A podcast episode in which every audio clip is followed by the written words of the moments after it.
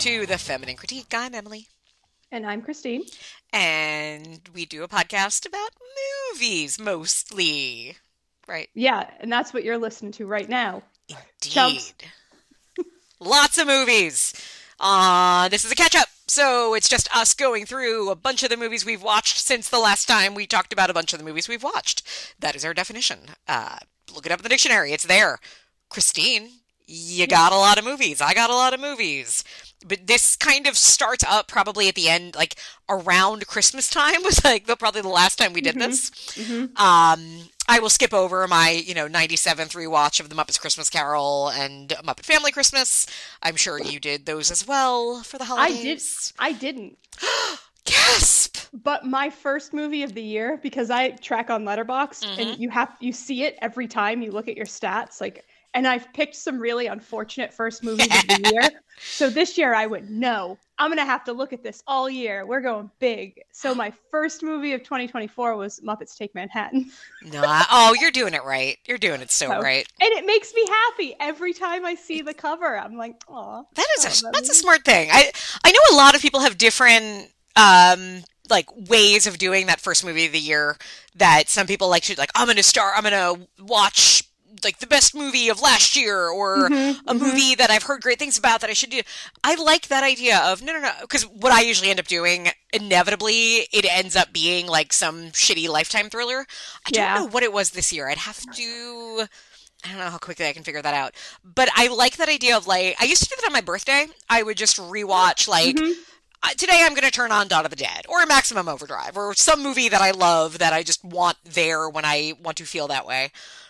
Um, but I uh, I don't know what mine was. You're you're smart that way. How would I even know? When added, newest first.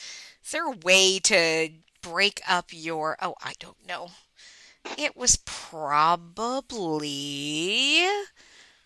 Mm, those are all Christmas movies, so they would have been late.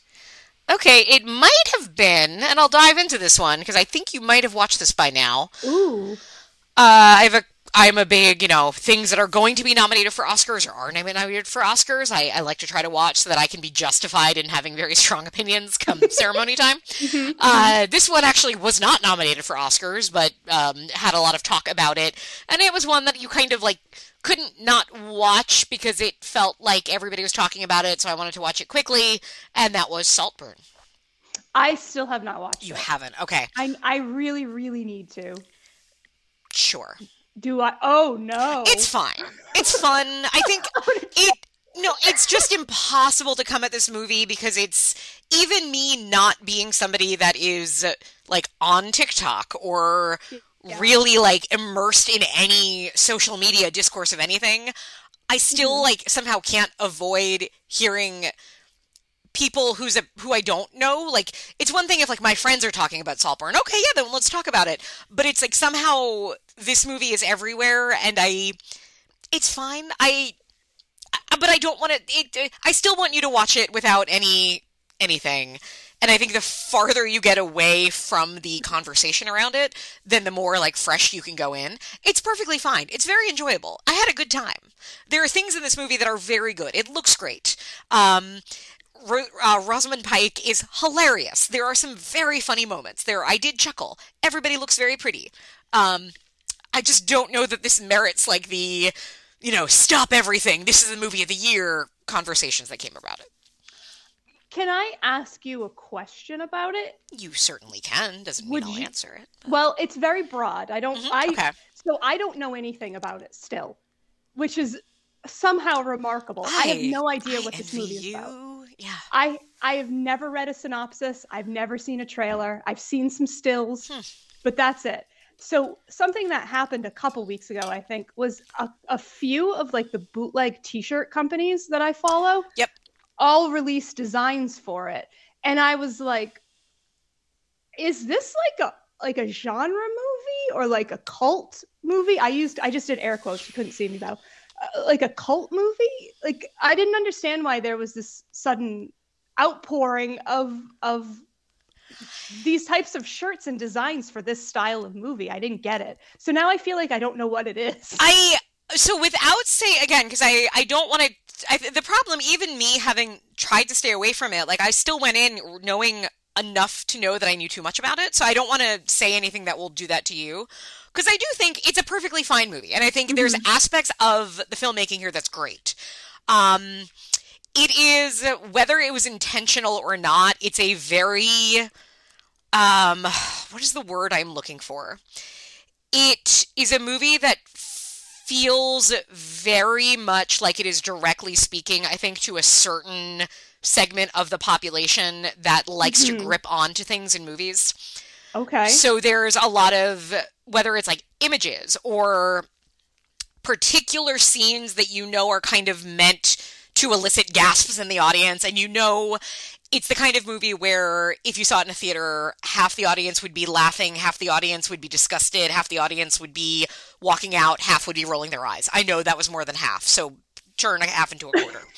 um, but it's very like, and I think this is something was true in Promising Young Woman too. That Emerald Fennell, like, she's I think about our age. Um, she grew up very wealthy, very educated. She's an actress. I think she's very cool mm-hmm. and uh, understand is has a really good ear to know what people what is going to appeal like how to kind of tickle a viewer in a certain way um, like promising young woman a lot of the music choices, a lot of the costume choices. Like there's things about it visually that feel very like just that this is somebody who I think generationally and culturally has a really good ear for what is going to be memorable.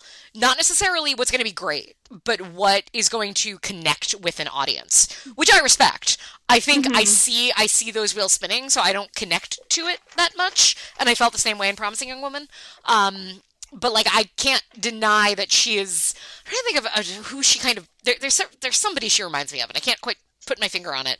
But just a, a, a filmmaker who who knows how to get people talking about her movies, and that's that's a great thing. Um, I, I don't necessarily need to talk about them because everybody else has already talked about them. Huh. So to me, it sounds, and I don't want to put words in your mouth, a bit calculated. I think so.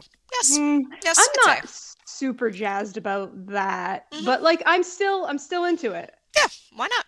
Give it I'm a go. Do, Give I'm it a go when you get the eventually. chance to. Yes. Yes.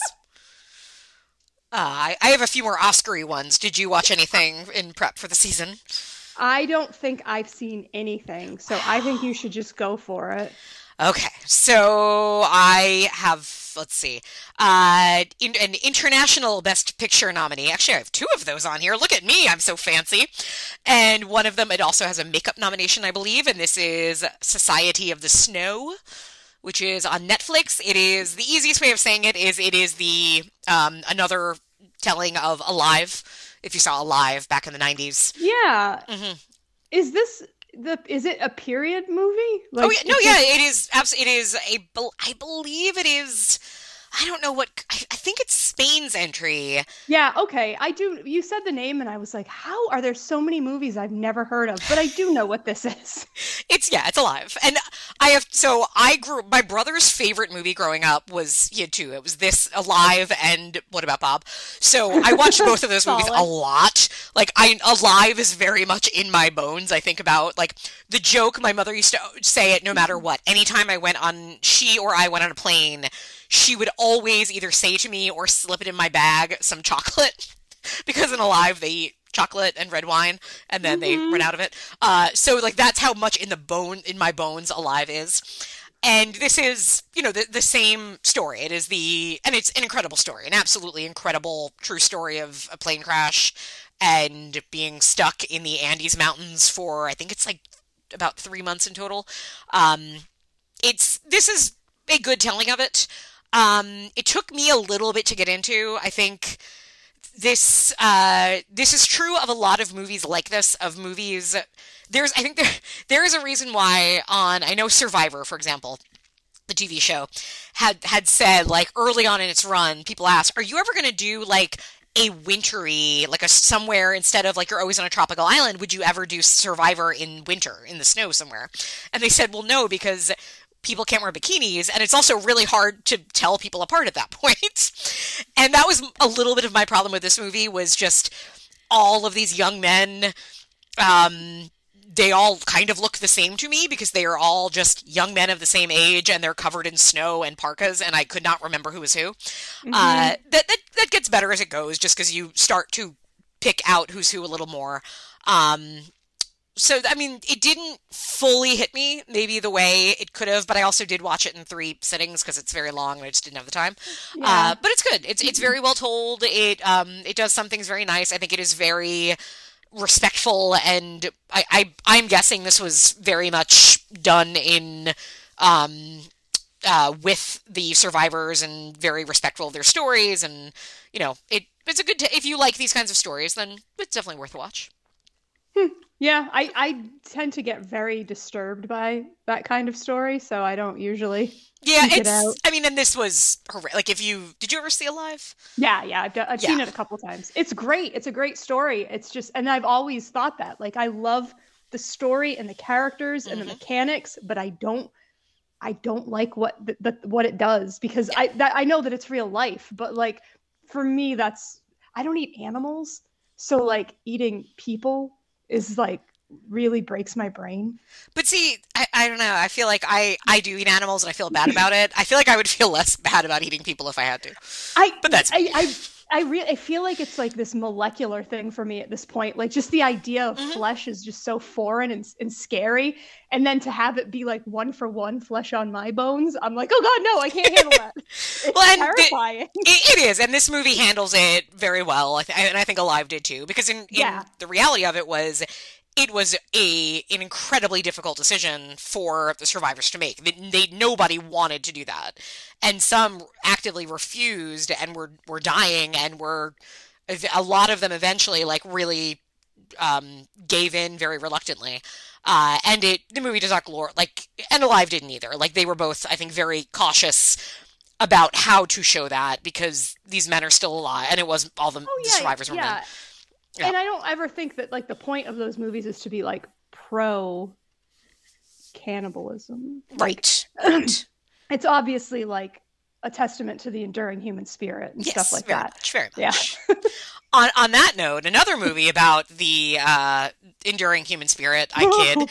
so I I did something I haven't done in a long time. I went to a movie theater by myself to watch a movie. Whoa! yeah. I went. There's a cute little independent film house near me called the Jacob Burns Film Center, and there was a I had like a random free day where I'm like, you know what, this is here's a director who I love who doesn't make movies often, who has a movie in theaters, and it seems like one of those movies that you should go and immerse yourself in because it's heavy matter and I, I, also I know it's going to have a great score and I kind of want to experience that score in, in with the correct way. So I took like, you know, a nice lazy Sunday afternoon and I went to see Jonathan Glazer's The Zone of Interest. Oh, okay. And I mean, I I'm about to say I loved it and realize how awful that makes me sound as a human being because uh, this is, for those who don't know, this is a story of the uh, Nazi uh, men in power, or the or Rudolf Höss, I guess, uh, and his family who live just outside of Auschwitz. And it is their story, and yet right behind them are clouds of smoke coming from Auschwitz. Uh, and I mean, I love Under the Skin. I love Birth. Mm-hmm. I still have not seen Sexy Beast, which I know is crazy, but I just oh, so good. Yeah, I'm sure it is. I just have not like I'm like saving it. It's like one of those things I do sometimes when I don't want to have like consumed all of an artist I love's work. Like I always want there to be something for me to still watch. Um, but this is, I think, and it's on par with the other two. Certainly, it might. It's it's it's a very. I think it's one of those things where like only he could make this movie. Uh, I read the book it was based on, and because I knew it was very different, and it's really interesting how he adapted it. Um, which is to say, he does not adapt the, adapt the story at all. It is very much just the idea of um, the family living on the other side of Auschwitz and what that felt like and smelled like, and mm. and how you could get used to it and never think about it until a stranger comes in or a relative comes in and says and without saying it makes you realize what you're living amongst and supporting but then you you making the choice of maybe you're okay with that. And um, it's it's horrific without ever being bombastic. Uh, the sound is it, it I I laughed on Oscar an- announcement morning because I was watching the nominations like I had them on mute but I was watching them and I see like best sound design or best sound best sound I think is what they call it now because they combine the categories. And it's like the things that come up are all like mission not mission impossible yeah mission impossible. Like usually it's those kinds of movies. And then I see the zone of interest and I'm just thinking in my head how on Oscar night how they sometimes do like montages of the sound nominees and like mm-hmm. you're gonna have a plane flying and you're gonna have a monster and you're gonna have an action scene and then you're gonna have screams from you know a, a gas chamber. Like it's very that without punching you about it because the whole idea is that you are watching this family and growing comfortable with it. Um, and it's it's horrific. It's something i'd love to watch again. Um, i i highly recommend it but i also say that with a lot of weight because it is a very complicated way of telling this and I think there's always the thing that comes up every couple of years of like, oh, we don't need another Holocaust movie. We don't need another World War II movie.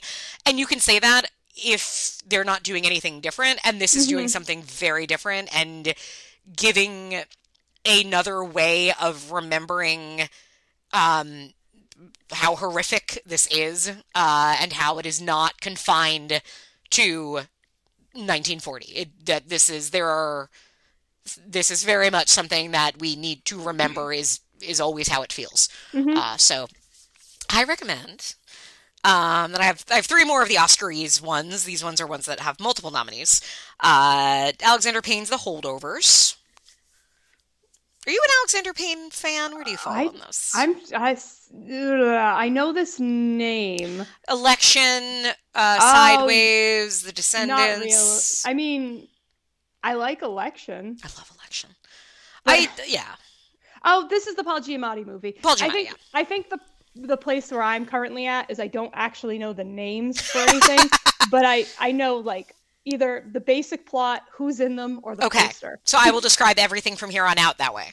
No, that's okay. Uh, but but yeah, fully. I know fully what this is. I I have been curious about it. It's on my queue because the plot is interesting. I believe it is on Peacock, I think. Yeah, yeah, we have we actually still have Peacock. So, yeah. so I knew I was planning to watch it. Uh yeah, it's it's good. I think it's very I would say it's very good. I don't think it's great. I think the performances mm-hmm. are are great. I think all three of the main characters are done well. Paul Giamatti is is very good at this kind of thing. Yeah, um, I always like Paul Giamatti. Yeah, and he's this is a very like this is the role you want to see Paul Giamatti in as somebody that's kind of uh like sad sack but also kind of a jerk like in a lot of ways. And he's he's just he's great at that. And he's somebody you watch and you just like that it's nice to believe he's a human. Um so he's very good. The kid dominic sessa is great. And Da'Vine Joy Randolph will rip your heart out. She's fantastic. Uh this is good. It's funny. I chuckled a lot. Um it's you know, I again, best movie of the year, no, but it's it's very good, and it will, I think, it, it's it's a recommend. It's it's a perfectly good movie, I would say. Yeah. Uh, the next one is the uh, two Oscar nominations. The uh, this is the Annette Bening swimming movie. Does that help? Okay. Yep, it does. Thank now, you. Now, do you know the name of it? We're gonna no, make this into a game. Okay, it is Nyad. Oh, I would have never gotten there. So I could have, you know, maybe I, I could have, I could have gotten you there. Uh, so Annette Bening and Jodie Foster both nominated, and this was the one that when I like saw the nominees, because I always especially want to watch like all the Best Actress nominees. I'm like, and I texted my friend, I'm like, damn it, now we have to watch Nyad, and then I watched Nyad, and I'm like, man, Nyad's really great. I really enjoyed it. I think you might too. Yeah. Um, I look, hear me out. I don't. I don't think I knew that this was based on like a real thing. I I don't know how I didn't know that looking at the way it's been marketed. but um, I think there's some. Apparently, there's a lot behind it of like her as a swimmer. People, a lot of people have said like, oh, her records weren't clean. Like she might not have actually done this thing. Um, but even like the gist of it happened and she was a real i think she's still alive is a real person and is a lesbian which is interesting and the i think the movie plays not plays with that but like gives us that and gives us gay jodie foster as gay in a way that's really great and fun to. Jodie Foster in this movie is so fun to watch because it just feels like she is having a good time acting, and Mhm. it's. I was I was really shocked by how much I enjoyed it. I love Jodie Foster, and that's kind of the only reason I even knew it existed. Because I was looking at her IMDb um because of Night Country. Yep. And I was like, what else is she doing? And I saw this and I was like, it's a Netflix thing though. So like I right? It's a Yes, Netflix it thing? is Netflix. Yeah. Me and Netflix, we're not really on speaking That's terms. So. I think that's why I didn't know much about it. Yeah. I It's would nice to know that it's it, that you enjoyed it because I like this is is would you classify this as like a sports movie? completely. Okay. 100%. You know, you know I don't like sports, but love sports movies. this is such a sports movie because it is her so you know it's her in her 60s decides you know she had tried to do it when she was young swimming from cuba to florida or vice versa and uh you know she's she's gonna do it by golly. And she needs a team around her and so she needs her coach and she needs the boatsman and she needs the medic. And like everybody is so there and it's the movie that does the thing that like at the end of the movie they show you the real people and you're like Yep. yeah. Um this movie it's it's it, it knows what it's doing and you and i know that like yeah there's a formula. Yeah i know sh- like how it's gonna go like but that could feel really good and you're doing that with two with two great actresses who are in their 60s i guess um playing women in their 60s who look like women in their 60s and it's it's fun their friendship is so great uh i don't know this this is really refreshing as a movie All right, adding it to the queue. all right, now the last one in my Oscar list. Uh, okay, this is the one where Bradley Cooper plays uh, a Oh. famous. Do you know, I it? Yeah, I know this. One. What's the title? I don't know. Yeah, damn it! It says, "What might you call somebody who conducts?" The conductor? Uh, another word for conductor. I don't know. this is Maestro, oh, Maestro. Yeah, yeah, yeah. also Oh, nominated boy. for a bunch of stuff. I think also because I'm not on Twitter anymore, I have no idea what's going on. but it is fine. Uh, this this is the villain of Oscar season. Oddly enough, like yeah, so so I know this. Can I tell you why I know it? of course. when the trailer came out, people were um, super upset that he Yes. cho- chose to use a prosthetic Mhm. that made him not really look like the the guy in real life anymore. Um, and he just wanted to do a prosthetic. And also, Bradley Cooper directed this, right? Oh yes, and co-wrote it. Oh, co-wrote it too. I don't know that I knew that. So, like, all that stuff made me kind of go, like, I don't know if this is for me. It is definitely the epitome of a movie that is mm-hmm. made knowing it's going to get Oscars or Oscar nominations Ugh. at the very least. Exhausting. It it is it, at the same time it's it is it's okay. Um it's okay to good, I guess. Like I'm watching this movie like with that exact feeling of like, "Oh, here are your Oscar. Like here you go, Bradley. Maybe this is the one that gets it for you." And I know I'm not the only one that feels that way because the general consensus is he is not winning anything for this movie. And part of it is everybody knows how much he wants it, and they're turned off by that. Mhm. Uh, and this is a movie that that. very much like feels so much of that.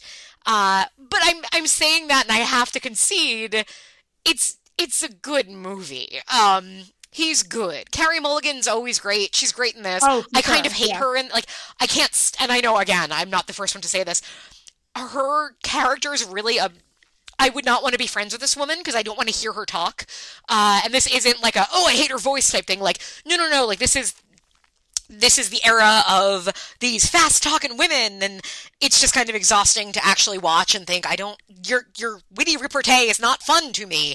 Uh, but she's good at it. Like they're doing what they're supposed to be Mhm, doing for mhm. these roles and for these parts. Um, the the music stuff is very good. I I like this music, so I enjoy that aspect of the storytelling. Um, it this it does have I didn't because I didn't know enough about it going in, so it does go into like cancer hospice stuff, which I wasn't necessarily like, oh great, Mhm. this is how I want to start my morning. Yeah. Um, but even all that aside, like it's it's a good movie. If you have any interest whatsoever in the subject matter, then definitely watch it. Uh, if you're an Oscar completist, then yes, watch it because I think you'll walk away saying it's fun. It deserves some of these nominations. I don't know that Carey Mulligan deserved actress, just considering some of the women that weren't nominated. Um, but it's it's fine. That's that's how a lot of my Oscar ends with. It's fine. It's it's fine. Yeah, that's Yeah. kind of why I don't bother for the most part anymore because I usually just end up on like the eh, What I find one of the reasons I try to watch a lot beforehand is that a lot of movies, especially the dramas, it what ends up happening is if I don't watch them before the Oscars, and I'm watching them so that I can have some stake in the race and know how I feel about what's being nominated. makes total sense. And but then Oscars happen and then I, you know, if I don't let's say Past Lives, which I've heard great things about, if I don't watch Past Lives before the Oscars happen, I guarantee I'll completely forget about the movie for the rest of my life. Um, and I'm sure it's great. Like that happened last year with Fabelmans. I got I got lucky and unlucky because I had been trying to get watch everything I could before the Oscars, and then I still had Netflix discs. Remember those? And my mm-hmm. Fabelmans Netflix disc came the Monday after the Oscars, and I was like, oh, do I even have to watch this now? And I did, and I'm like, oh, this is great. this is a really great movie. Yeah, I sh- I'm glad I watched this. No, I I totally I do totally get that. And and I think if I were interested or had any like horse in a race, Mhm. I would be the same. Like if I don't watch it now, then it's not going to be something that's at the front of my mind. So I totally get it. And I did at one point actually try and it did change the way the Oscars watched Sure. for me. But then I stopped caring about watching them and it was like, okay, well then uh, there's no reason. Yeah. Well, and then as soon as you get invested, then you get your heart broken. So there's that too. Like the fact that May December only has one nomination, like that hurts me. But Uh, yeah. you know. All right, so I have other other stuff outside of the Oscars. So let me hear some of what you've got. All right. So uh, I'm trying to figure out where to start. I have some weird ones on here. They don't really follow any type of trends. So I watched a movie from 2007. A lot of these are older because I have not been super jazzed about new releases, Mhm. and that's for a myriad reasons. It's just I'm not. I don't know that modern 2020s movies are for me. Sure. Uh, they don't. I don't like the way they look a lot of the times. Uh, there, there was also the strike, and like so. There's, there's just not a lot out there. So I went in the way back machine to 2007. Um, I watched a movie, and I think I'm saying this name right. I know I do this a lot. Gregg Araki directed. Yes. Smiley face. I don't think I talked about this on this podcast yet. You you mentioned that you've been watching some Gregg Araki stuff. You didn't give specifics, so tell So- me. I have never seen this. Tell me about it. so I had never seen it either, and it is a essentially a stoner comedy starring Anna Faris. Okay. Interesting. I not really my thing uh, at face value, but this was just so charming And, and irreverent. I know I'm such such a nerd. charming and Put on your film critic nose. And nose glasses. Put your film critic prosthesis. Yeah, my film critic like Groucho Marx glasses and fake nose. Um, I I loved it, and. I need to wa- I need to watch it again. It it was like life changing. Wow. It was it was joyful and simple and smart and absurdist and just really refreshing. oh, how wonderful. Super high recommend. Nice. Um, you want another one? Yeah, I do.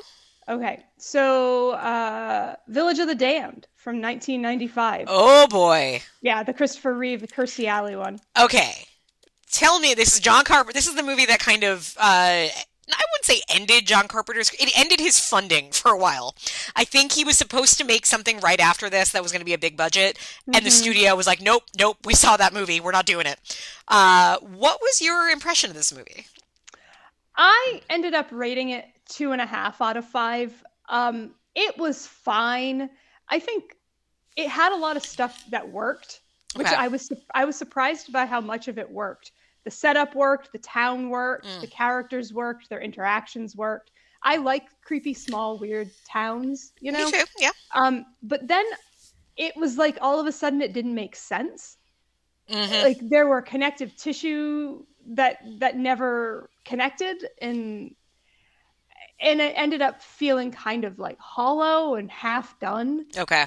but but i had to give it like that kind of averagey score because it there were things that were working you know hmm. you know it wasn't total like dreck i wasn't like this is garbage I was more disappointed. I think. Because I, I think I watched it. I remember trying to situate myself for where I was because I know the last time I watched it, I was at a gym. But I'm trying to figure out, like, at what point would I have been able to watch it either on TV or on my phone at a gym? Like, so I think I'm going back like 15 years, and I remember thinking, this is an atro- this is atrocious. But I, I have not gone back and with brighter eyes given it a rewatch. Maybe at some point in life I will. I, if if you're not chomping at the bit to do it, I don't know. I don't know Mm-hmm. that it's worth it. But like, I was surprised by how much I didn't dislike it, which is which was fun. Yeah. Uh, on the Evil Children Oh, train. you got one? I do. Uh, on, I think I watched this on Amazon. I think it's one of those MGM Plus on Amazon, which I'm not. I MG no MGM Plus is not going to be a thing. Uh, but this is. I pulled it up because I like anything movie that's about killer kids, and then I was pleasantly surprised to see it was directed by Roxanne Benjamin, who's somebody I I like, and I want to see her continue in her career. This is There's Something Wrong with the Children.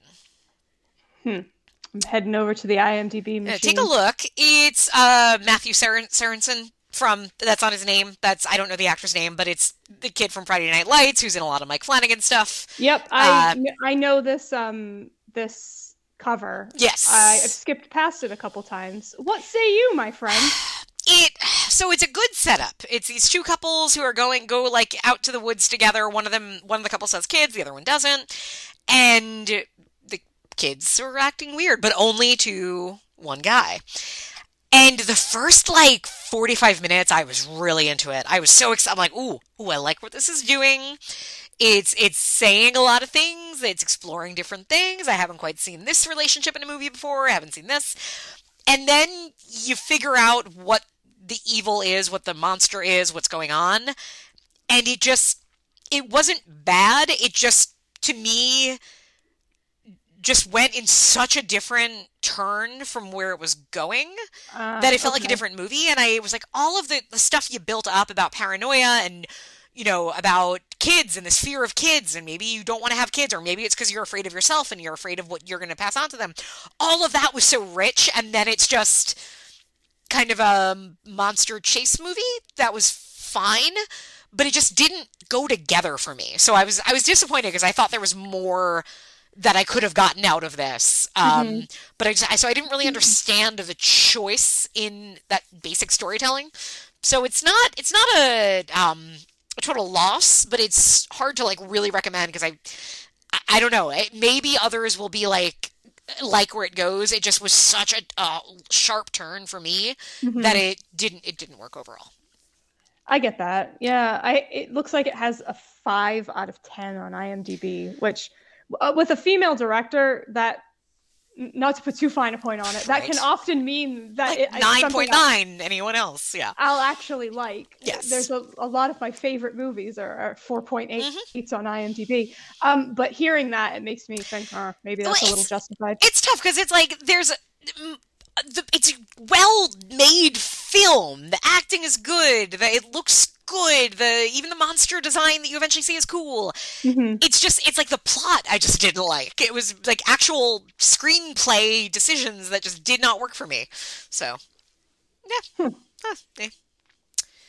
Uh you have one that worked or didn't work for you? Um, I had one that worked quite well for me. I uh, was complaining about newer movies, but uh, here's a 2023 one that I enjoyed. It is Eileen, the uh, Anne Hathaway. I'm jealous. I haven't watched this. Is it, it's not streaming yet anywhere for free, is it? I think we rented. Yeah. I this is now going back to early January, so my memory doesn't. Oh, January 6th. So I celebrated the anniversary of the insurrection. Um, it, was- it was amazing. It Oh, was wait. really, really um, like exploitative, but like in the best way. It was absurd and heightened, and and just Anne Hathaway was just ridiculous, and it was great. I, I can't wait. I loved the book.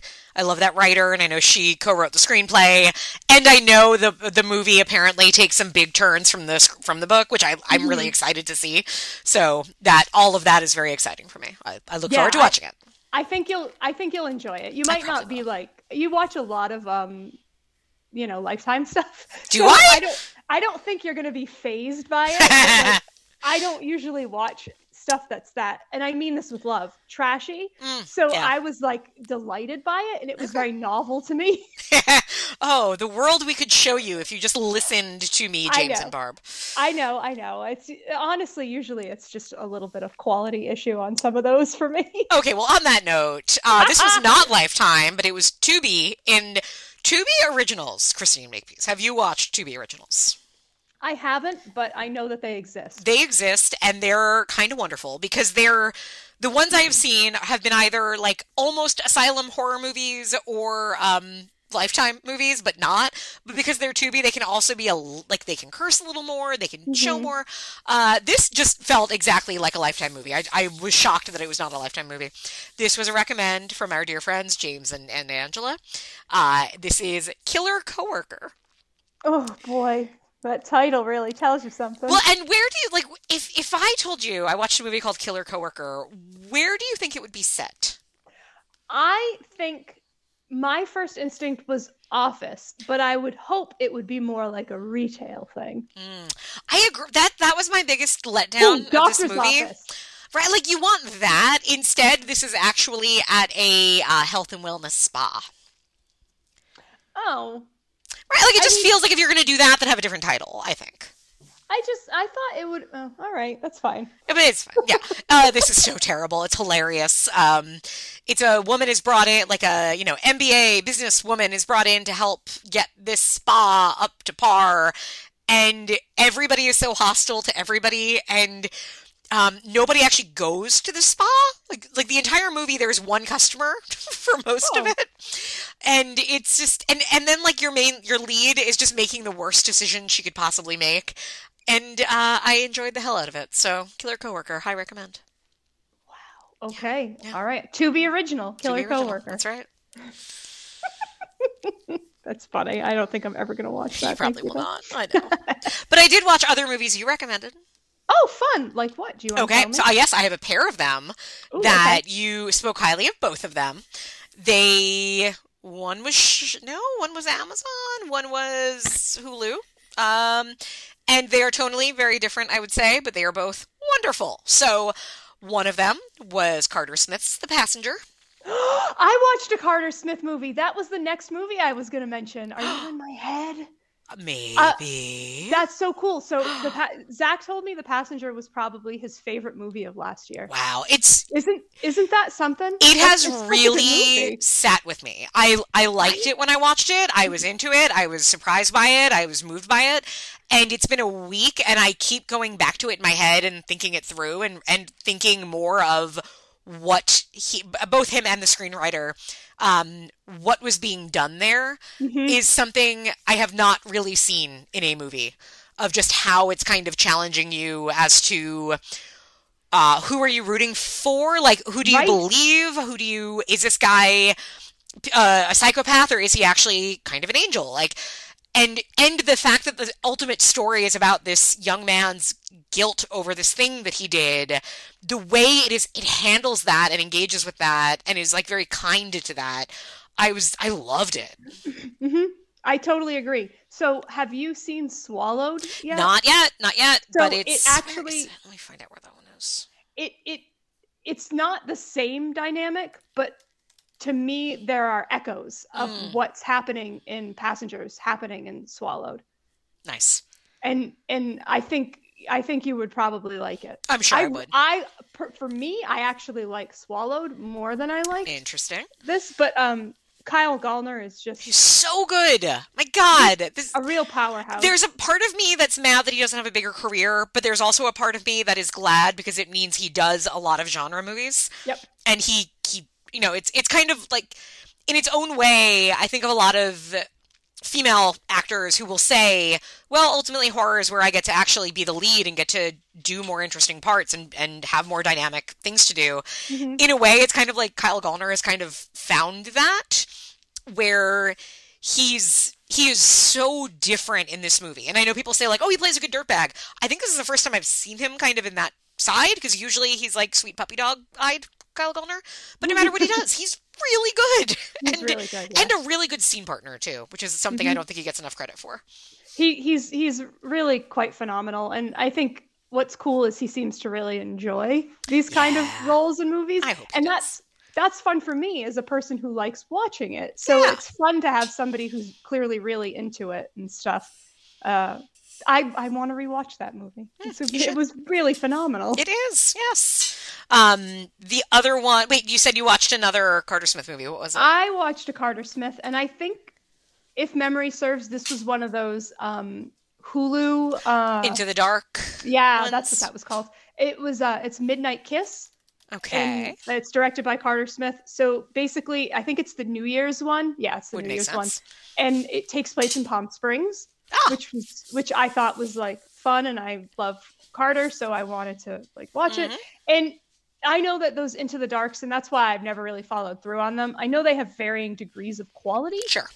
Um, uh, this was good, not great. hmm I don't think it really went far enough in any direction. But then when you kind of step back and look at what it was made to be, maybe that's all it needed to do. You know? right, right. Yeah, the only- stakes are lower. Yeah, it's only 89 minutes. So then what's the what's the uh inverse of that? Oh, that it's stuffed and over like full and too much and doesn't Mm-hmm. eh, So I guess maybe it was fine, but I was expecting something a lot Mm. more affecting, I think. Yeah, I haven't watched any great Into the Darks. I've watched some Mm-hmm. that I thought were good, and I've I've kind of only watched the ones that I have been seen described as being the good ones. Yeah. So I haven't seen any duds, but that's because I really haven't watched the whole thing. Mhm. Uh, the other movie that you recommended uh, on Hulu, I just laughed just thinking about it because it was so cute. Slotherhouse. Ah! Wasn't it It was ridiculous? it was so ridiculous in the best way. Uh, I, I, I, we like puppets. You and I like Mhm. a, a puppet's gonna get me a lot. Um, a, you know, an animal doing things it shouldn't be able to do is gonna always entertain me. And Yeah. this sloth was just the best. She was so great. Her in her little bikini, her Mhm. drinking beer, her sunbathing, her taking selfies and hashtagging them.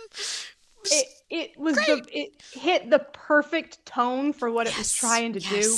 and it re like with such an absurd like Yep. concept it really could have fallen apart in like a, a, bad way but this this did it it it knew what it was doing it stuck with it and It had heart too. Like it, it actively gave its characters a growth trajectory and ended on a note that was very like, oh, we learned something here. I just I loved it. It was It- such a good time. it made a lot of good choices Yes, yes it did. i have a weird one I want to hear weird. okay i do not know why i watched this movie oh that's not true because i decided to to try to bump val kilmer up my list this Okay. year Okay. Um, so this is from 2011. Mhm. It is directed by Francis Ford Coppola. This is- I know this. This is the um uh Fanning is in this. Yes, it, it's Twixt. Twixt, that's it. It's got. I think it's got a slightly different name too. Um, so my review of this movie is um, this might be a masterpiece. I'm gonna watch it again in a year, and I'll let you know. So as I've thought about it, I think it might be a masterpiece. is there this is one that i think got like edited like crazy right or Yeah. was it coppola wanted was going to make it like three hours and then um studio backed out of financing so he kind of financed it himself so he could make the movie he wanted it was there's some weird stuff behind it and i don't know if the version that's out there is the version he wanted to make and couldn't like and and that's where he had to fund it himself or if it was that it was cut i can't remember So there's definitely two versions. There's Twixt, which I believe is what I watched. That is the one I watched. And then there is uh, Betwixt Now and Sunrise, which is Ah. which is the new cut, I Okay. guess. And that there apparently isn't too much extra. Hmm. I just think maybe it's it's composed in a way that he's happier about. Okay. Um, apparently, it's a lot to do with the death of his own child. Okay. Um, so it's about like child loss and feeling um, like you can't do anything about it. Just this like ineptitude, this. Um, but like it's really so. I think something that might have thrown a lot of people off is the way it looks. Mm-hmm. I don't want to say that it looks bad, but it definitely looks weird. It's a very strange palette, definitely. Yes. And I think in 2011, if I had seen this, I would have been like, I don't like the way this looks. This looks bad. Yeah. But n- now, because things look so different and often look very muddy and look very gray, similar to themselves, that Mhm. anything that looks different is kind of exciting now, I think. So now it's kind of like, oh, this is doing something. Right. This looks this way for a reason. It's not just budget or like ability. It, he made choices, and I think, I think just the the Coppola-ness of it. Like even Mhm. if it's not the great, the greatest, the fact that it was deliberate and he made choices Yeah. was like exciting. I guess. Yeah, no, I I think that's valid because I, think he's he's somebody who doesn't have to make movies. He's very rich. He Mhm. owns vineyards. He has Oscars. There's That's a good point. he doesn't need to prove anything. So I think when he decides to make films, uh, and there's even a part of it that like not to say he's out of touch, but he is of a different era and age that he's not gonna i don't think he's you know gonna win another oscar in his lifetime. I don't think he's gonna make that movie that hits with the general public. Like he's not like the way scorsese kept up regularly i don't Mhm. think coppola did but yet he every now and then says i have a story i want to tell. I want to make a movie and good for him to be able to do it on his own terms and put out what he wants to. There's something very admirable about that even if it's not necessarily going to connect the way we'd expect it to. Like it's Yeah. that it's there is, is kind of you know good for him. And you you have seen it. i did. I barely remember anything about it. I know i watched it i remember watching it in my old apartment. So but like my old apartment when i first moved in. So we're going back a long ways Yeah, I if, if anybody's been interested to check it out, I Hmm. I recommend it because I really do think it, it might play different in 2024 than it did when it was released. very interesting Hmm. Um, let's see. I have a movie that would p- play differently. Uh, I watched. This was on Tubi.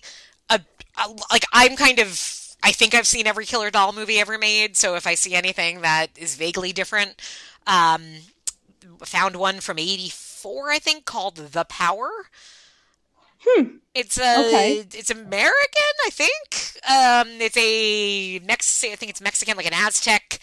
Not. It's. It's not a Killer Doll movie. I, I want to be very clear on that. But it is a amulet that possesses people type movie that has some cool and not necessarily great but kind of interesting you know rubber monster things going on uh, this wasn't very good this was kind of an absolute mess you could tell stuff got cut left and right and the narrative does not line up at all but it felt like one of those like oh yeah they don't make them like this anymore for a lot of good reasons but also kind of refreshing to see so if you're looking for some a horror movie that you maybe had not seen uh, this one was new to me. 1984 is The Power.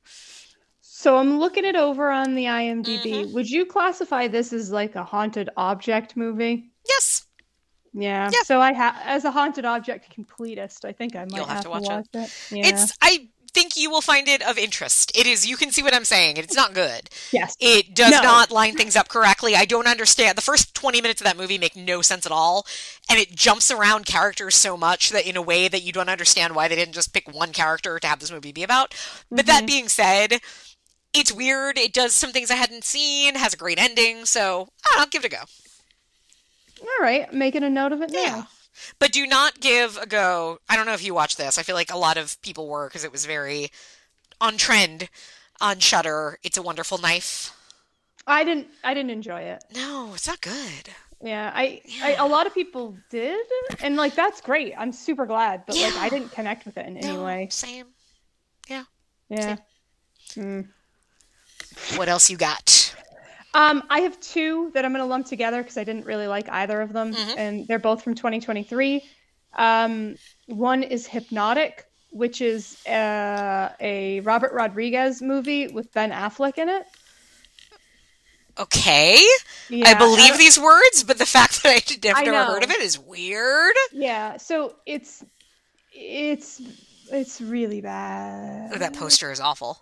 Um, a detective becomes entangled in a mystery involving his missing daughter and a secret government program. Ah, blah blah. Ugh. It's very boring. Um, and then the other one is a movie called Lord of Misrule, Okay. 2023, and um, Tuppence Middleton is in it. I just And- laugh at that name. I'm sorry. I love her name. Um, uh, when the daughter of the town's new priest goes missing during the harvest festival, I mean, come on. it's like This all is- of this, is sounds yours to fumble. Yeah, yeah. I'm into it. I'm into it. Where does it go wrong?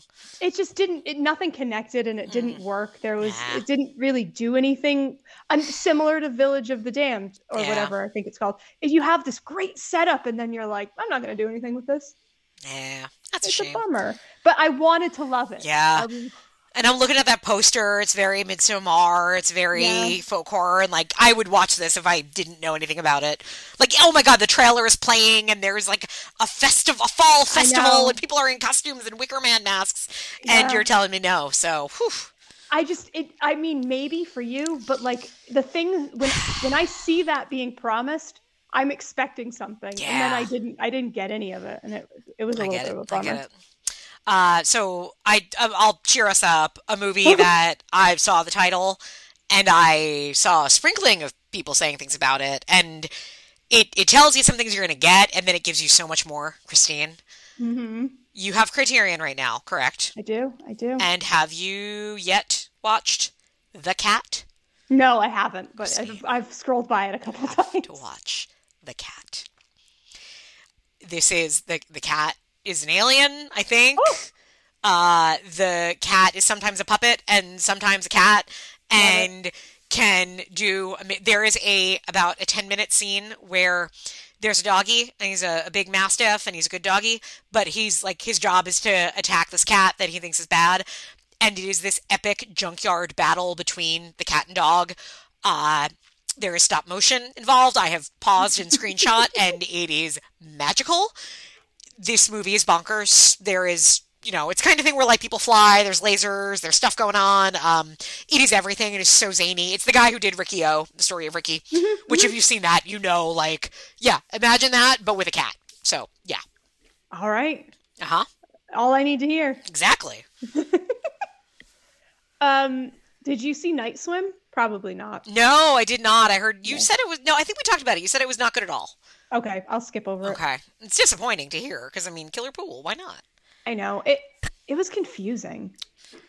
Like, I, Like I don't know, man. why do movies do this? Why do movies do this? Who am I to say this? Who am I to say this? But if you have a killer pool movie, I shouldn't be confused. No, what more do you need? It's a killer pool movie. Yeah. Um, so that, that was a bit of a bummer. Um, did I talk about suitable flesh then? I don't remember if you did. All right. Well, I saw. I finally watched Suitable Flesh, which is Heather Graham, directed by Joe Lynch. Mhm. Um, I was super excited for it. Oh. I I actually kind of really want you to see it, so we Okay. can talk about it. I liked it, but something about it didn't work for me, and I need Mm. someone to tell me what. Okay. I know. So uh, NOTLP just talked about it on their show. And one thing, because I remember when I saw, I, I didn't even realize it was Joe Lynch, who I who I like and who I think used to work at the video yeah. store I'd go to as a kid. Um, but the one thing that turned me off was when I guess there's a little bit of a Cthulhuism in there. Mhm, I mhm. just don't care about Cthulhu. Like Cthulhu and Lovecraft is never going to make me watch something. And when it comes up in movies, it is never going to make me more interested in the movie because I just don't, not my thing. Um, so that made me a little bit less of like, oh, I'll watch it today to like, oh, maybe I'll watch it. But okay, I'll, I'll for you, I'll watch it. Yeah, I will say though, it's, with that being said, there are some like pretty good Stuart Gordon vibes. Okay, I'll take that. Like there are things in it and ways that it, Hmm. things are framed and Okay. filmed and presented that I'm like, oh, this feels like this feels like Gordon, but like it wasn't enough for me, and I Hmm. want somebody to tell me why. okay, okay, I'll, I'll get to it. I, I will get to it before the next time we we, we meet. and I'll watch the cat before. Yes, you will. Yes, yes. If I've done one thing right today. Okay, another horror-ish movie I watched on Criterion that also maybe involves outer space. Maybe, uh, Wolf's Hole. Ooh, Wolf. what's that? Wolf is in Wolf's Hole. For some reason, when I say that out loud, I worry it doesn't sound like those words. uh, do you know anything about this movie? It is a No, Czechoslovakian movie from I think the late '80s. Female director, female writer director. This is you should just watch it. is probably Okay. the best thing I could say, but it is very odd. Uh, I guess the director is fairly well known. It is, um, like going into it, I, I at first I assumed, oh, it's a like sort of Lord of the Flies ish. A bunch of kids are up skiing, like they're they've all been recruited. They don't know why, but they're like a bunch of teenagers together at a ski lodge, being led by these very unusual teachers. And then things start happening, and I assumed it was either a slasher or like some kind of commentary on slasher because the way it's Mhm. described, even in Criterion, is very like, oh, that it's in exploring the American movie. And I'm like, I don't, okay, whatever this means. And I still don't fully understand. Like, it's definitely one that I have to go back to. But I really dug it. I don't polit. I think there's also things politically happening that I don't necessarily get because I, you know, am not familiar with what this director may have been kind of talking about in the era. Mm-hmm. But it's very interesting. It is um it is not a horror movie. I do want to say that because I think other people may go into it thinking that and that's not what you're getting. But it is definitely something that is playing off of sort of that those tropes as a movie Mm, that's interesting. and it has i loved the ending so much and i thought it was very it, i would i never saw it going where it went um, and ultimately had a lot to say in a way that was very unusual so it's a it's a big recommend but it's hard to really talk about because it's a very weird b i don't know how much i got and c i would not want to make you think anything watching it because i think it's best experience fairly fresh Ooh, interesting. All right, all right. yeah I have a, a Criterion watch. yes Um, baby's first Fritz Lang. oh I know. Wow. I, I watched Ministry of Fear. Which I have still not watched. It's on my queue. It was really great. Nice. It was very like I don't know. It was really weird. It I, I guess hello. I'm I'm showing up very late to this, but it, But how exciting that you get to discover all of that. I only watched M for the first time last year and I could not get over how good it was. I know this was this was just really great. Um, Yeah. Any of my expectations that I had of watching a movie from this time period, which Yeah. I will say is mostly um, molded by the fact that I've seen a lot of Hitchcock from Mm. this time period. It was it blew my expectations out of the water. It was it was a lot of fun. Oh, wonderful. Yeah. Um, oh, here's a Criterion I know that you've watched. Uh, not not like made for Criterion, but it's on that channel, and both Brandon and I had never seen it. I think you're a, a fan of this one, The Grifters. yes. Yeah. I love the Grifters. It's great. So good. It's so, it's so funny. Yeah. I, I think that was something I didn't know that I'd be getting, but it is very funny. Oh, you uh, did a lot of Annette Bening. I, without realizing I did. Yes, yes. I think after I watched because Grifters was like so we have a trial membership to Criterion. So I've I me whenever I get anything for free, I'm like milking it until I can't. Uh, and that was the one that I think both of us wanted to watch. Uh, so I just made a point. I think it might have been going off uh, Criterion. So I was excited to do it, and it's it's very good. They're all great. I mean, she's fabulous in it. Um, Anjelica Huston's great. so good.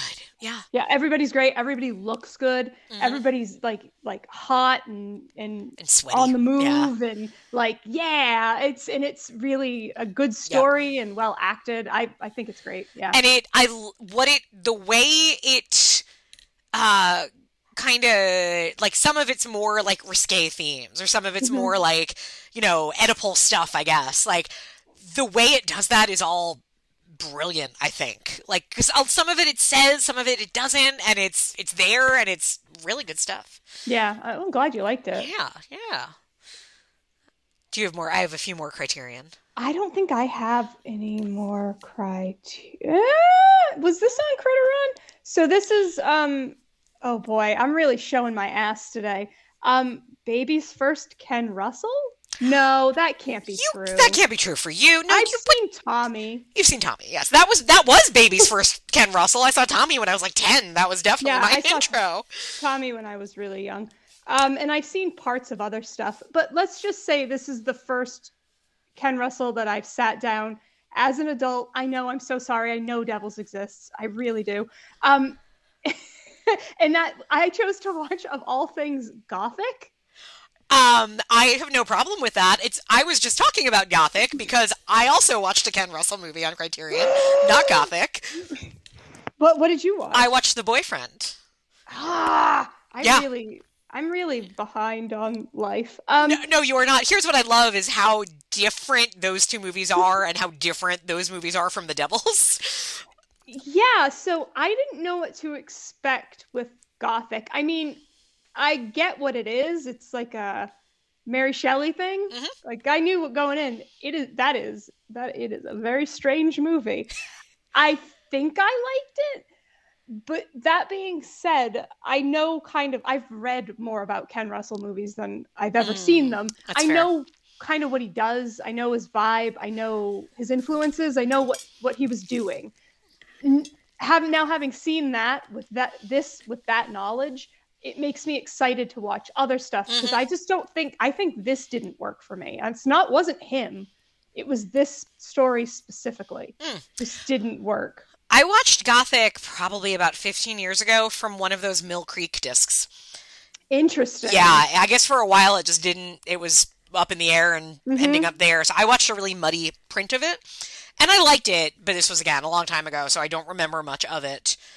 Um, but yeah, that's that's fascinating. That that that, that would be your first one. I, I, so if you don't know, uh, Gabriel Byrne's in it, and so is um, Julian, Julian Sands. Sands, yeah, So that that to me is enough. Young Gabriel Byrne and young then the- Natasha Richardson. that's true. I almost forgot that. And then like the cover is very evocative. You know, like a like a demon sitting on top of a, a lady, all Mhm. you know, sprawled out. And the fact that it's like Mary Shelley and um, Lord Byron related Mhm. is is going to be a hook for me too. But I don't know. Maybe Yeah. maybe I shouldn't have gone in with first with something that I had strong like um, attachment to, like a Mary Shelley Lord Byron Mhm. thing. And I should maybe I should have watched Lair of the White Worm first. Yeah, Lair of the, I like Lair of the White Worm. It's again, it's been a while, but I remember enjoying that one. It's very again, Yeah. it's actually Lair of the White Worm might be a little tonally similar to Gothic in some ways, where it's very like kind of big and gross, but also kind of funny and I won't say not taking things seriously, but sort of very like if memory serves, it feels very British. Huh. yeah, Um, the trailer for it made so I didn't know what that movie was about until I watched the trailer, maybe on Criterion, and I was like, "Wait, this is what this movie is?" mm, yeah, I had no idea because based on the cover, you wouldn't you wouldn't necessarily guess right, right. that. It's Yeah, very he- sexy and sleek. I didn't think it was going to be British too.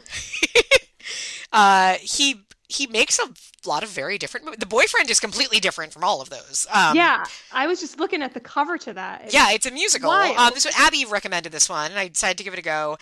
It is a like it's it's I guess it's late seventies, I think. Um, and it is set in the twenties, and it's just a theater putting on a musical. And Twiggy is the stage manager, and the lead gets sick, so Twiggy has to go on for her. And it's just like madcap farce musical. Tommy Tune dances like crazy.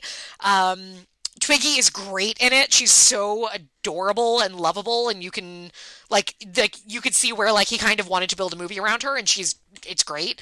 Um, it's a bit long. It's it's like over two hours, and I had to Yeah. like watch it in three sittings, I think. Uh, but there's some great dancing. Like it's it's not life changing, but it's it's kind of cute. Like I, I had a really good time with it. Oh, that's good. Yeah, Man, that Criterion channel. yeah. Uh, I got three more from there.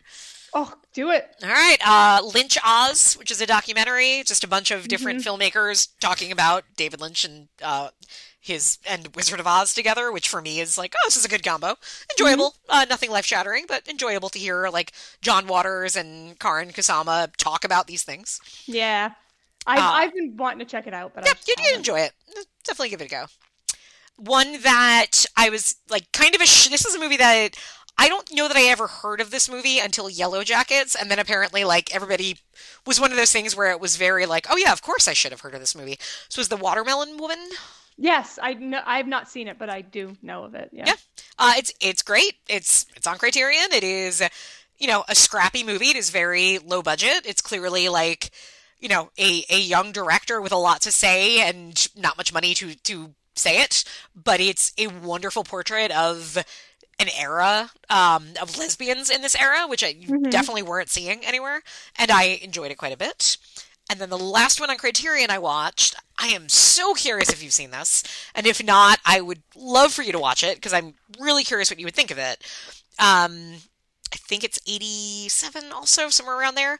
Laura Dern, Treat Williams, Smooth Talk. No, I have not. Do you know anything about this? I know of it, um, mostly because of Laura Dern, but I don't know. I've never watched it, so clearly it never it never got me. Would 85? 85? Somewhere around there, yeah. Yeah. It's she's young. She I think she's like 19 when she made it, and she's playing much younger. She's playing 15. Um, it is based on Joyce Carol Oates' "Where Are You Going? Where Have You Been?" Mm-hmm. Which Mhm. have you read that? It feels like a short story No. you would have read. Um, not in a long time, but but yes. Okay. Um, and it is. I don't know. I I thought this was very good. It's a female director. Mm-hmm. Um, it is, you know, a a teenager in in the South who, you know, wants to go to the mall and flirt with boys, but also is like really doesn't understand what that means and also doesn't understand her mom and her mom doesn't understand her and there's this mysterious figure in town who seems to be following her. Um, it's it's very I don't know, you you should just watch it. I would really recommend you give this a go. Yeah, so the tra- on IMDb, the little trailer started to autoplay at the Uh-huh. top, and I let it go because I just want you know get a vibe Yeah. for what it looks like. It looks phenomenal, It's really good. and she's Um, so cute. I just love yeah. Laura Dern. it i was reading like some of the original like reviews of it and roger ebert who, who really liked it made a really great point about it which is laura dern in, in this movie at there is you know within the same scene she could look like she is 12 and she could look like she is 25 Mhm. and how much that is this character and how much that is like any woman of that or girl of that or young woman of that age Mhm. and how that plays in the world and how um I think this movie very much is you know we you and I are both obviously women who like to seek out movies from female directors because Mhm. so a lot of times we say it makes a difference. It makes a difference when a woman is telling a woman's story, and this very much feels very tapped into something. Ooh, um, exciting. Yeah, I, I'd be excited for you to watch it. Yeah. Okay, add it to the list. All right. So I just have some musicals left. What else do you have? Let's see. Well, let's talk about something fun. So there is a movie from 2001 that I had never heard of. Um, it's called The Forsaken. It Forsaken. it's um oh boy, I'm so terrible at this. Jonathan Shay. Schaech. Uh, yes, Schaech? the we like him. We love him and he's in everything. He is. He is. He is a an honorary member of the Feminine Critique. He truly is. He's in this. Okay. Um, he's all, he's in suitable too. Christine, do you know What? who is in this movie? Who? Simon Rex. More importantly, you probably would not have recognized the name. Oh, tell me. Who? Uh, the the actor's name is Brendan Far- Fehr. Brendan Uh-huh. Fehr was in a little movie called. Uh, now, now it depends on how you write it, because remember, it had this movie had seventeen different titles. He was in A Christmas Kiss. oh, was he really? Uh huh. You know, he's got a lot more movies Mhm. highlighted in my in He's, my Letterboxd. he's the guy that I like to call dry clean only. Uh, Chris, what's his name? Captain America. Yeah. right? He he looks like Captain America, but like like a sort of oh no, we made too many photocopies of him type thing. And for those of you who don't remember which one A Christmas Kiss was, because I remember and didn't have to look it up at all, that's the one with Elisabeth Röhm. I Mhm. didn't remember it at all. I had no idea which one. Because it was actually a ninety-minute commercial for Kay jewelers, so you're That it's one. forgiven if you if you mix that up. Yeah, so this is from this is from 2001. So he's an itty bitty baby in it. Aw, And- Forsaken. Kerr Smith is in it, and Mhm. Simon Rex is in it. It's actually like a vampire movie. It has big near dark energy. I won't say that this movie is great. It's not. Okay. But if you if you like two movies from the ear- early 2000s that have the energy that this cover is giving, this floating heads, hazy Yes, blue yes. energy, then you have to watch this movie. Understood. Under- all right. I'm, I'm intrigued. I saw. I'm looking at the director. Um, he did Wicked Little Things, which was one of those like movies to be scared of. and Yeah, a six pack. And I remember that one being okay. So interesting. I, it's it's not great, but I I like those weird older like you know they were hit they were going for our demographic, Mhm. but I Oh, guess yeah. I missed them when they came out. I'm fascinated in and like somehow they're they're like really fun today, even though I would not have liked it back in that era. fully. It's almost better that I didn't Yeah. see this when I was when I was like Yep. 18. Yep, I'm with you. It's, I can't explain it, but it's a thing that's been happening. yes, I think that one might have been on Tubi or something. It was super easy to find. Nice. What else you got? You want to do your um My start- musicals? and on your I, su- surprisingly, I don't have any musicals. What? Christine? Oh my God. Did you not have the conversation with your husband that I had with mine? Which was he came home from work one day and he told me how one of his coworkers was really mad when he said he had never seen the sound of music. And I looked at my husband, my husband Brannon, who you have to understand is like knows more about musical theater than I do, and I'm pretty good mm-hmm. at musical theater. Uh, and I looked at him. Not to brag, but Not, I'm I mean, right. My my chin was was on the ground because I'm like, wait, hang on, I got to reattach my jaw so I can talk to you about this. I'm like, how is it possible that you have never seen The Sound of Music? And he's just like, I don't know, I've just never seen it. I'm like, but but you love Julie Andrews and your like your mother loves musicals and it's on every year and it's every substitute teacher at some point in life shows it to their class. Like, how have you never? And he's just like, he's like, are you mad? I'm like. I'm just upset that I didn't know this. Like, I'm like, it just, it's this fundamental thing. Like, I don't know, it would be as if suddenly he turned to me and said, Hey, by the way, you know, I don't actually have a driver's license. Like, like that's what it felt like. Just this very weird, like, thing I had just always assumed about him was like, yeah, of course my husband's seen the sound of music. No, he hasn't. And all this is to say, like, I don't love the sound of music by any means. It's too long and the kids are kind of annoying. Like, it's not my favorite musical at all. But I was like, yeah, we have to watch it. I don't really want to watch it, but yes, we have to sit down and watch this movie because it's weird that you have not seen it. So, um, and funny enough, I watched. Are you gonna say Drag Race?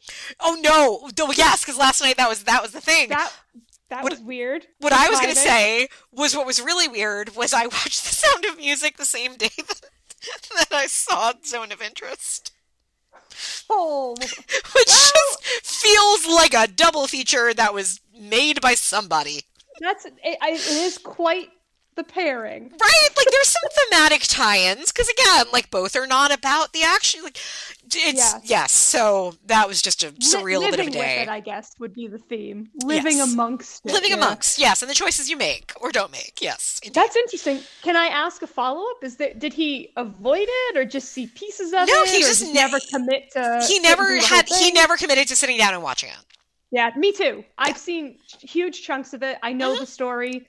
Um, I know that I get the references, but I've never bothered to sit down and watch it from tip to tail. Yeah, and I'm not going to tell you to do that, but I did have to tell my husband to do that. Well, look, I understand. It's, I was a little surprised he hadn't seen it either. Yeah, and similarly, he had never seen 1776. And I'm like, you're Interesting. you're a presidential history person. How did you not? So we watched that, which is actually great. That as a um as a as a film musical, I think when it came out, it was probably not like the coolest movie just because it was the 70s and you have some very much more you have Tommy being made. Like your your idea of a musical is not that, but it, as a musical it is actually much more ri- like sexually risque and kind of like much more adult. But the like it deals with slavery. It has songs that are very haunting about it. Um Mhm. and as much as that is also one that you would think like teachers would show in history class uh it, it holds up and there's some very good stuff to it so Yeah, I've definitely never seen that one. Mhm. i'll forgive you for that it's okay Oh, thank you. You know me. Mm. Not not that musically inclined. hmm. I have something. i want to hear it Um I don't know, man.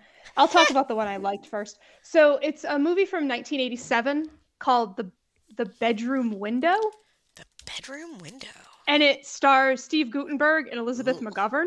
Oh Oh, and Isabel Isabel Hooper. hooper I don't know how to say it. i say hooper i don't know if Um, i'm right i just like saying it that way so this I like I like voyeur movies, but I like I like when it when I like the more like rear window style of voyeur movies where like I've seen something Mhm. type of stuff. So the general conceit of this movie is like this lady is having an affair with Steve Guttenberg, and Poor thing. she's so she, she he's not bad in this movie. Um, so she's in a place that she shouldn't have been when she see Ah. when she sees like an attempted like murder Mhm. of a woman. So she doesn't want to like come forward because that would implicate her as like you know lying to her Mhm. husband and having an affair. So Steve Guttenberg says that he saw it. So Okay. and then it just goes from there. Ah, okay. I, I'm looking at. Do you realize who directed this? Uh, probably. Curtis Hanson. Who's Curtis Hanson? Oh, Eight Mile. I was going to say The Hand That Rocks Your Cradle and No, LA no. Confidential, but you have your references. I have mine. No, I've actually never seen Eight, Eight Mile. Um, for me, it's actually River Wild and L.A. Confidential. Ah, yes, yes. but yes, I did know that it, he had directed L.A. Confidential, so it looks good too. Like Sure. it's it's compelling. It looks really nice. It's um, it's you know, it's also a bygone era, right? Like yeah. There's just something about this kind of movie. The way that we would be a voyeur in the late 80s is different than how we would be a voyeur now. Oh, kind of. yes. So like it's it's it's interesting to see that. And and that's a high recommend from me. It was a Nice. fun one. Very nice. You got something else? Um, I have two left. So one of them, uh, this I was actually on the projection booth a few weeks ago, and this is a movie I had never heard of. It's I would say it's a musical. It's a comedy. It's a lot of things. It is 1948, I think, or thereabouts. This is a German movie.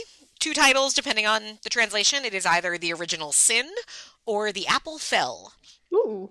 This was Okay. delightful.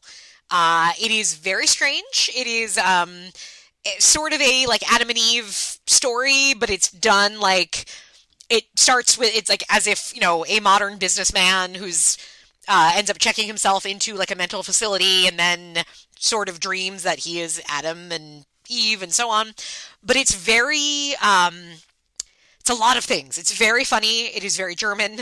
It is very much a post-war movie. Uh, so it's uh, I guess I didn't know this was a thing, but they call it like rubble cinema. Oh, of you know Germany post World War II was a you know a country that was in shambles, um, and a lot of the films that came out from that dealt with it or didn't deal with it, but it was always there kind of. So this is definitely a part of that.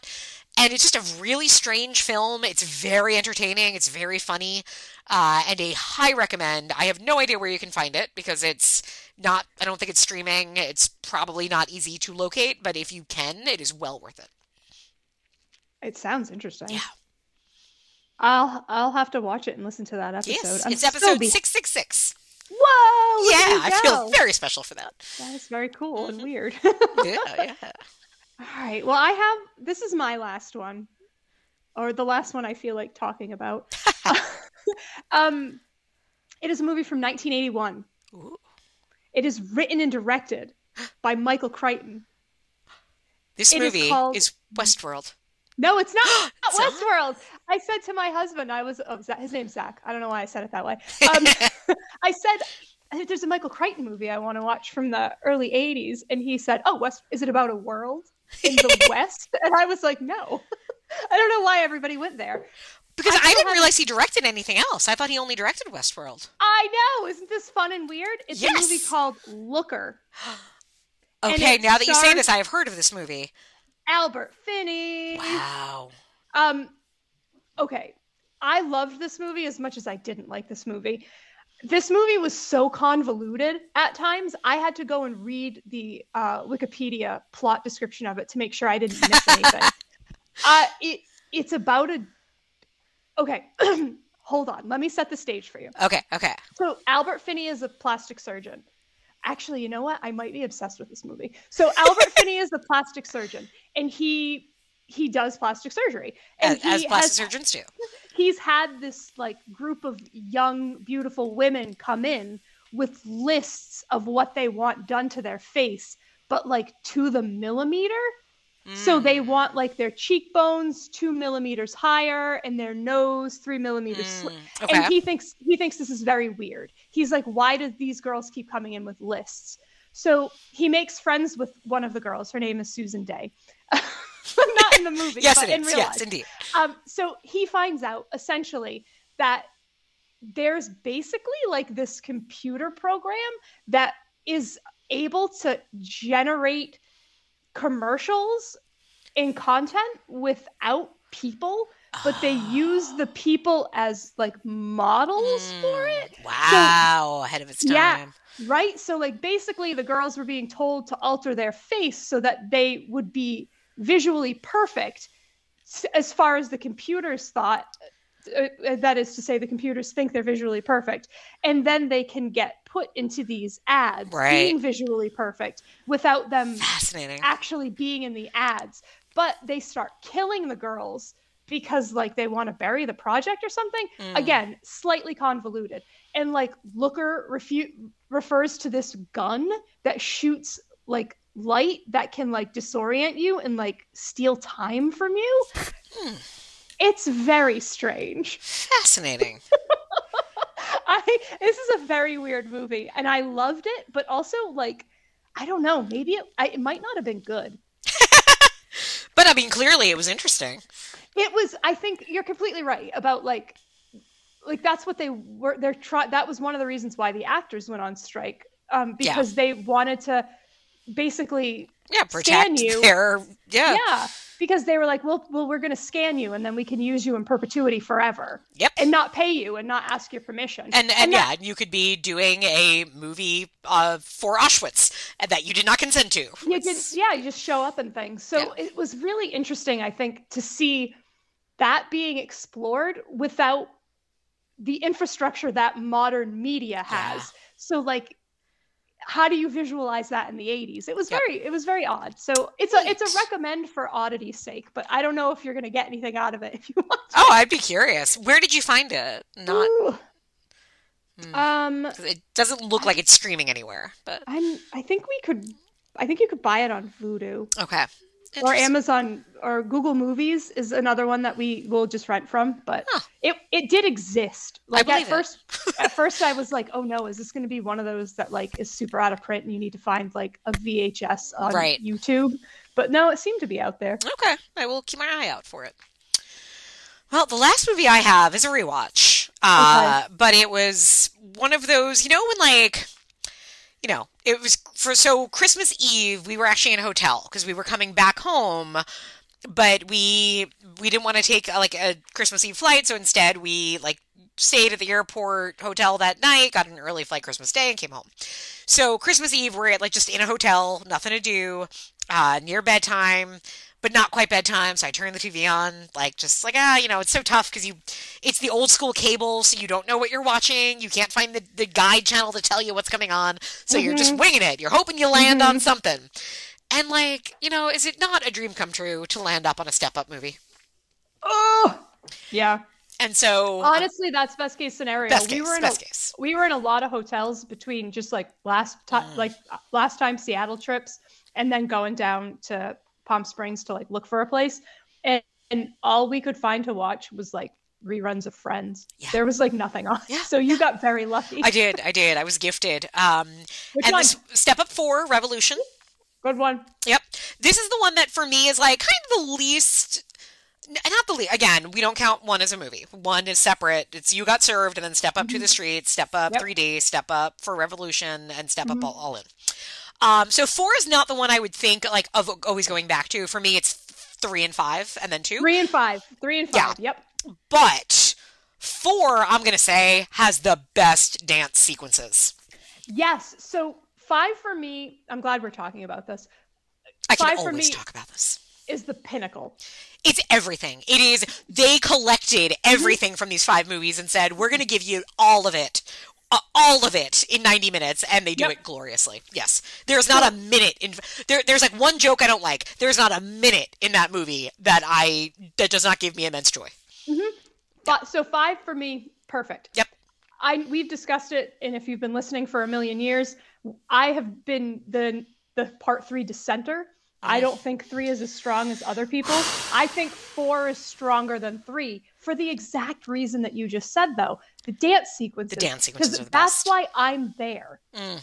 Yeah. I'm not there for cuteness. I'm not there for characters. I'm not there for musical like things that feel like a musical. And there's Mm. for me stuff in 3, especially the moose stuff feels like classic m- cutesy musical. And see, I just love Moose so much that that's also part of it. Is his, you know, he's he cameos in four, but it's so good because it's like you're waiting the entire movie. You're like, man, it'd be nice if Moose showed up. and then he shows up. And then he shows up, and it's like the way he shows up, and like for nobody should know who he is, but he shows up and like like just opens a door and it's him, and it's like everybody goes crazy because we all know. And then suddenly he's like, he goes to the mayor and he's like, "Hey, mayor, this is what's gonna happen, right?" And the mayor's like, "Yeah, Moose." A legend. Yes, one hundred That's so fun. I I love those movies. They're they're just perfect. They're so joyous, and four really does like the dance and like the finale is the finale goes on for like thirty minutes. It's great. There's like. It's- What are they skateboarding? They're parkouring. They're They're like running doing up and down the walls Oh my Yeah. god, the walls. Yes. Um but then you also have like the protest dance songs, which are really fun. And it's just it's really a, the dance sequences in 4 are just beautiful. Like they really are very just the dancing itself is high quality and I love watching that. Yeah. Ah, what a fun way to end on because you know Always. I love love those movies. Good times. Good times. Well, with that being said, uh, we will be back at some point. Um, we gotta wait for some things to settle down over in uh, Christine Land. hmm That's true. That's true. Yeah. So if you don't Um, hear from us for a while, know that we're still we're we're waiting. Next time you hear from me, um, I might sound different because I'll be very warm. Well, I'll be in a different apartment, basically. I like the idea that your like voice changes because of weather. Yeah, well, I might actually look, everybody, let's play a fun game. You know how phlegmy and mucusy and how often I have to clear my throat? Let's see if it's any better next time you listen. Ooh, okay, okay. Next time I'll have like a little bell and I'll ding it anytime. So it's not that bad today. But For the record, I have never considered you phlegmy in terms of voice. That's so funny. Not a word I would had- use to describe you. I had to mute to cough just Aw, now. how kind of you. Um, yeah, I, I, we'll see, we'll see. This is all great and happy, but I will be delayed in getting back to uh, speaking with you, and that makes me sad. It does. Yes, me as well. But I wish you a safe journey. Cannot wait to hear of all the adventures you have along the way and Thank all the things we will talk about when you get there. Yay! And people, in the meantime, uh, if you miss Christine, you can always buy her books. ChristineMakepeace.com. yep, very that's me. You got short Thank stories. You. got a novel. You got two novels. Got one novel. A novel and a novella. Novel, novella, short stories. So come on, people, go get it. Uh, hear the and read the wonderful words of Christine Makepeace. Uh, and we can be found in the meantime, I guess, on Instagram at feminine underscore critique underscore pod. Uh, Facebook, Feminine Critique Group, and I, I haven't been on Twitter in a while, so maybe we're there. Feminine Podcast. Maybe not. Go to the other places and find us. Yeah. All right, so safe journey to everybody and happy leap day when it comes up. Oh, very exciting. Yes. The Von Trapp Family Singers!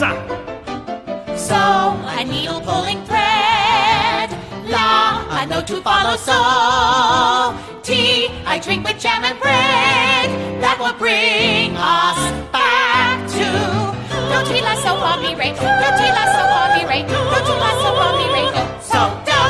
Look, it's me, the MC! Come along, children, hurry up now. Get in line next to the freak. But it's a.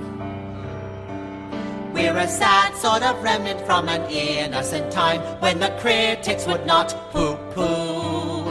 A show filled with melody or mountains to climb or characters a bit cuckoo. Cuckoo! That's you. Now cabaret looks brilliant, but our show less resilient for sentiment Cuckoo. is through.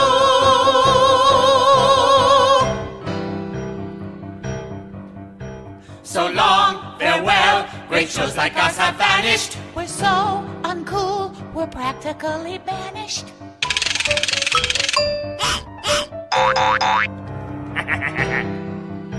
So long, farewell. New shows are dark and dismal. But we're so sweet, they hand out Pepto Bismol. Veggie! so long, farewell. We're stickier than strudel. The critics said we're soggy as a noodle. Nah, oh! nah. The cabaret is slightly overrated. The times have changed and sound of music's dated. Auf Wiedersehen. A.